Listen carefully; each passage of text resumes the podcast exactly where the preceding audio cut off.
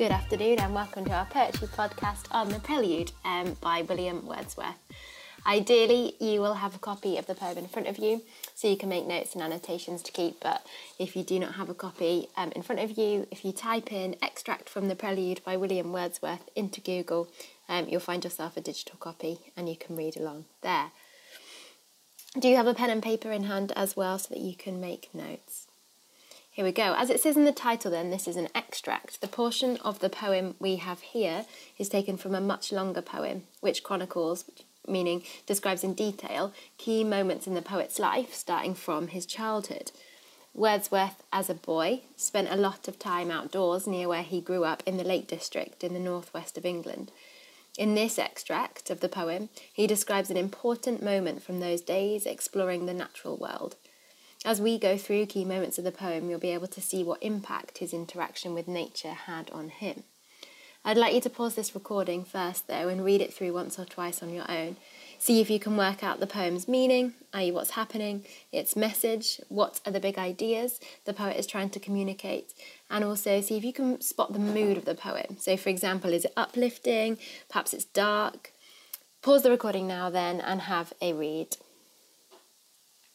You might have worked out that this poem is about someone feeling quite confident initially, taking a small boat and going for a trip on a lake. He unties the boat, which isn't his, and begins to explore the natural world around him. Whilst he initially finds it rather magical, quite quickly it terrifies him and he turns back. Let's now see what we think the poet's message is. Get ready with a pen. Here are the poem's key ideas. So, in the broadest sense, this poem is about, firstly, the power of nature. Nature has the power to psychologically or mentally affect humanity. We see through the poem as well that the effects nature has on this speaker are not temporary but are long lasting. Secondly, nature here is depicted first as magical but then as a threatening force. Thirdly, Wordsworth's poem also, in the same way, discusses how a specific place can evoke strong emotions.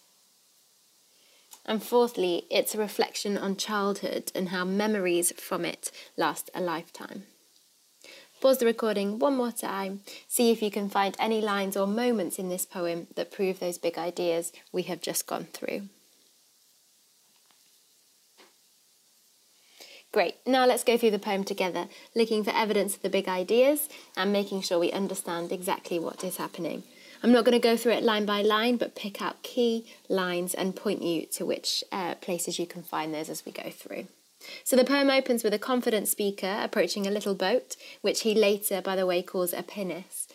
Without doubt, um, when he says straight, he loosens its chain and gets into the boat and starts rowing. We know he has temporarily stolen the boat because he calls it an act of stealth, which suggests he is doing it surreptitiously without perhaps wanting to be caught. He also says this act is one of troubled pleasure, and we see here the juxtaposition of two contrasting feelings, trouble and pleasure. This hints at the inner conflict he'll experience later, which we'll discuss in the second half of the poem. Note how now, from line 7 or so, he describes nature in a really magical way. The small circles glittering idly in the moon are the ripples left behind the boat as he moves through the water. You have sparkling light on line, line 10, sorry, 2, creating this ethereal picture. Nature is beautiful in his eyes. On line 11, our speaker suddenly has direction as he says he will reach a chosen point with an unswerving line. He's fixed his eye on the craggy ridge, which is a mountainside, and he aims to reach it. Still, though, he's interweaving details of his actions with descriptions of the awesome nature around him, Far above was nothing but the stars and the grey sky. We get a sense here of the vastness of nature, and perhaps for the first time, a sense that it is quite overwhelming, created by that expression and language of excess in far above. clearly untouchable. The idea that nature is overwhelming reoccurs as we go through the poem now. But before that happens, we have this image of him lustily dipping his oars into the silent lake, and then his boat heaving through the water like a swan. A sense of urgency is increasing here with lustily, meaning in a strong and vigorous way, and the verb heaving suggests the opposite of the gracefulness and peacefulness you expect of a swan that he latterly compares it to.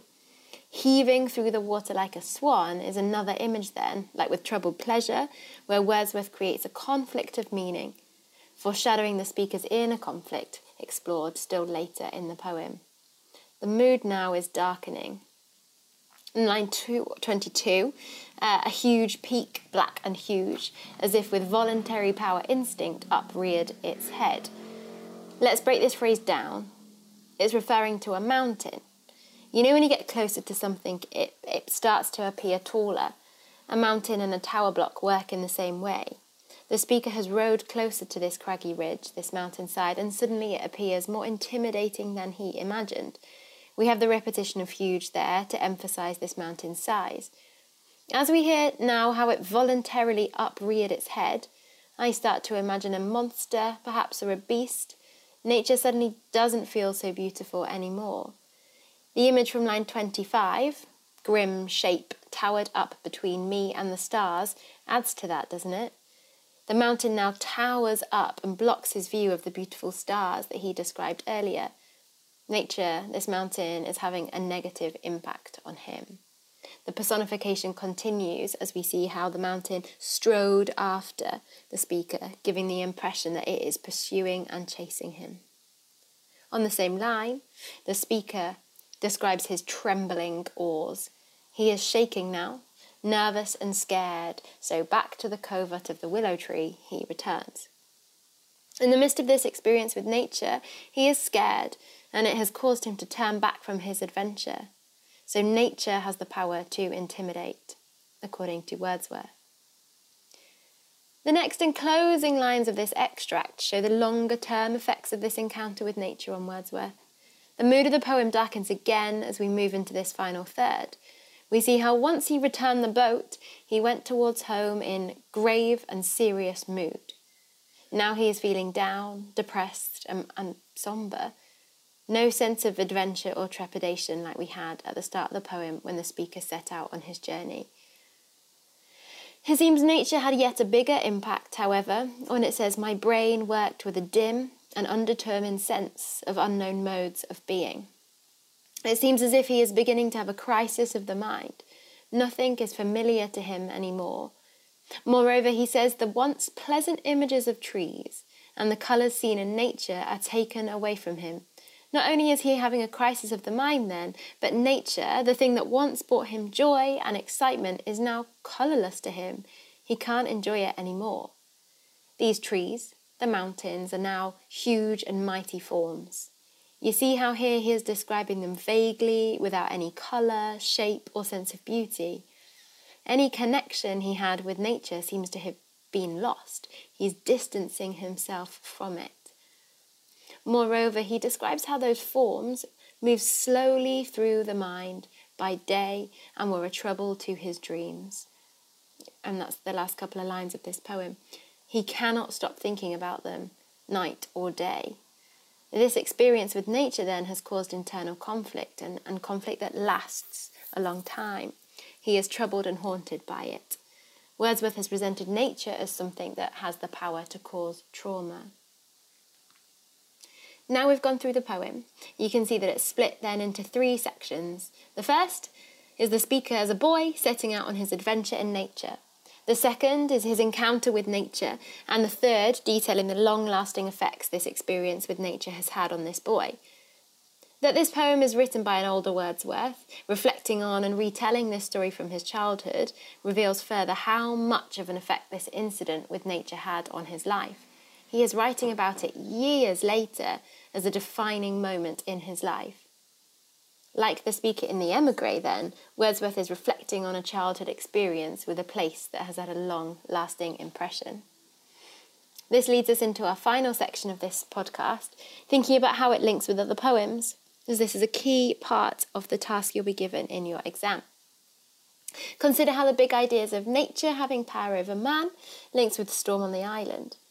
Both the speakers of the Prelude and Storm seem initially confident at the poem's outset, but quickly realise the power and the devastating effect nature can have on one's sanity and mental well being. Exposure 2 explores the power nature has over man. In this war poem, nature has the power to cause psychological pain. The soldiers' brains ache. The use of brain rather than head suggests that they are recording an internal pain. That being said, the poet does go on to describe how the merciless iced east winds knife the soldiers. They experience physical pain as well as mental, internal, psychological pain at the hands of nature as well. As mentioned previously, both the Emigre and the Prelude discuss a childhood experience and memory of a place that has had long lasting effects on those protagonists. Arguably, Remains also explores the trauma and internal conflict caused by a single event in their lifetimes, for both the speaker in Remains and our speaker and writer at the Prelude, their memories haunt their waking and their sleeping hours. At the end of this recording, once we've finished, have a think and see what other poems you might link it to, remembering those key ideas which I'll repeat for you now. The power of nature. Nature has the power to psychologically or mentally affect humanity we see through the poem that the effects nature has on this speaker are temporary but not long lasting. Nature here is depicted first as magical and then as threatening. Thirdly, Wordsworth's poem also in the same way discusses how a specific place as well as nature can evoke strong emotions. And finally, it's a reflection on childhood. So that's the end of this podcast on Wordsworth's The Prelude. Perhaps a final challenge to leave you with is finding the full poem and seeing if these big ideas come through in the rest of this epic. Thank you for listening.